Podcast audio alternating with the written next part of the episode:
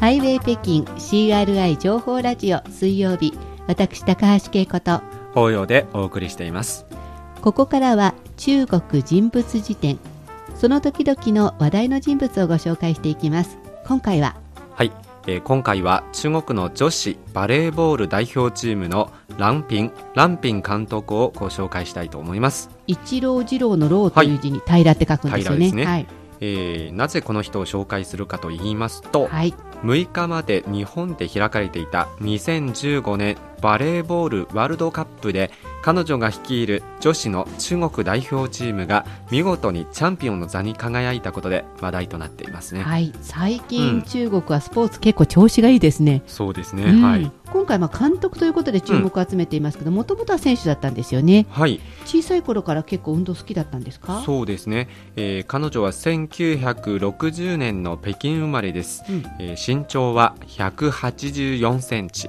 私よりも高いですよね。そうですね。バレーの選まあ手ですからね。選手ですからね、はいえーまあ、小さい頃父親がスポーツのファンだったため、うん。えーよく近所の体育館に行って、えー父親のスポーツ観戦に付き合っていたそうです、はい。えーその頃からバレーボールに対する情熱がですね、えー芽生えたそうです。まあ、別にこうご両親がスポーツの選手っていうよりは、お父さんがスポーツ観戦に連れて行ったってことですね。はい、それがきっかけですよね、うん。えー小学校6年生になると彼女の身長は169センチまで伸びましてクラスメートの中で非常に目立つ存在となっていましちなみたねに私より15センチ以上大きいですね、この段階です小学生なのに、はい。えーこの年ですね、あのー彼女は北京のある、えーアマチュア体育学校のバレーボールクラスの先生にスカウトされまして、はい。えージャンプや競争などのすべてのテスト種目を、えークリアしてですね、えー念願の入学を果たしました、一応スカウトされたといっても試験みたいのがあるんですね。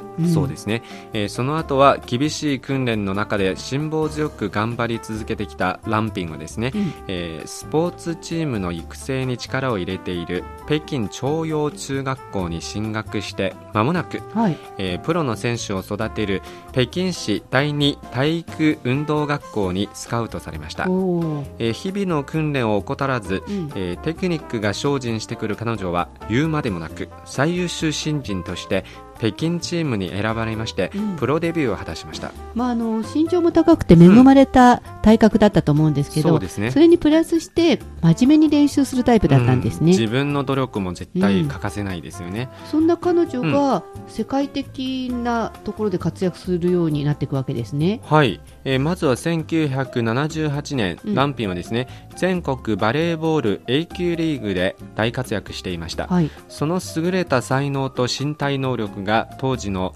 えー中国女子バレーボール代表チームの袁イミン監督に見抜かれまして、うん。えー国家代表入りを果たしました。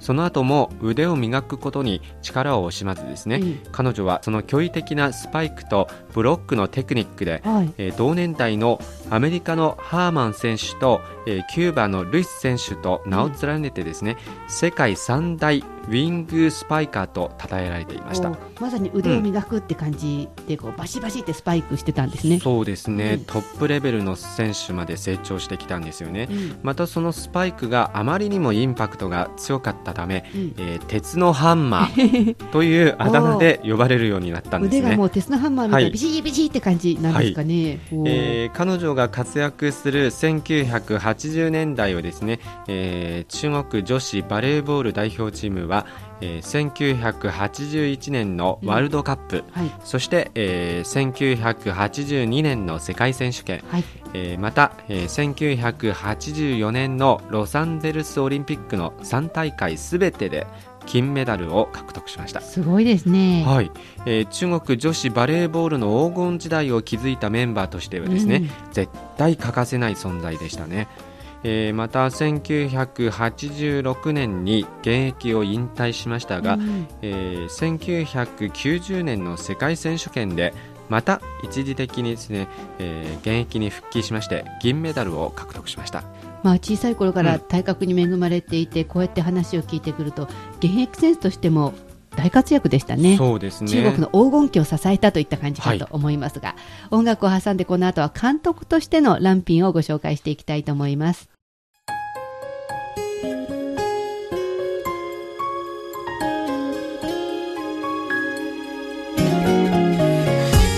お聞きの番組はハイウェイ北京です。引き続きお楽しみください。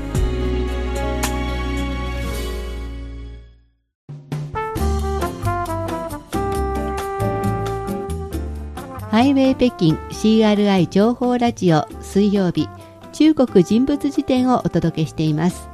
今回は先日日本で行われたバレーボールワールドカップその女子の中国代表チームを率いて見事チャンピオンに輝かせたランピンランピン監督を紹介しています。前半は選手としての活躍ぶり、うんご紹介しましたけど、ねはい、監督にはいつ頃からなったんですか、うんこれは1995年、うん、えー、ランピンは女子、えー、バレーボールの中国代表チームの監督として正式に起用されましたね、はい、同じ年のワールドカップで中国代表を銅メダルへ導きました。すごいですね、うん、監督になってすぐ銅メダル。そうですね。えー、また、あのー、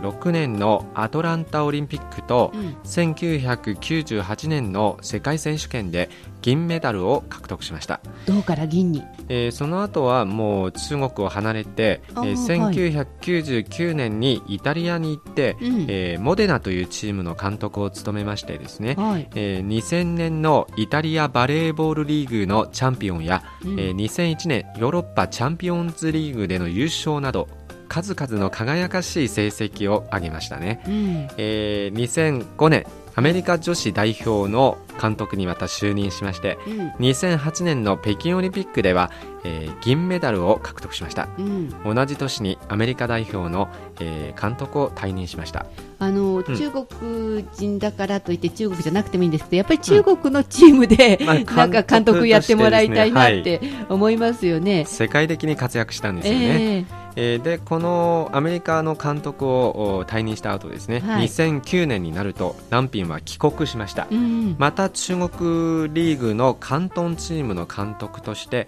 えー、起用されましてですね。中国の方ちょっとほっとしたんじゃないですか、うん、そうですね。国内のリーグでうん、もちろん大活躍していたんですよね、えー、えー、またあの2013年の4月に、えー、再び中国代表の監督に復帰しました、はい、えー、その後は徐々にあの中国代表の実力を上げ、えー、今年5月に開かれたアジア女子バレーボール選手権で優勝しました。はい。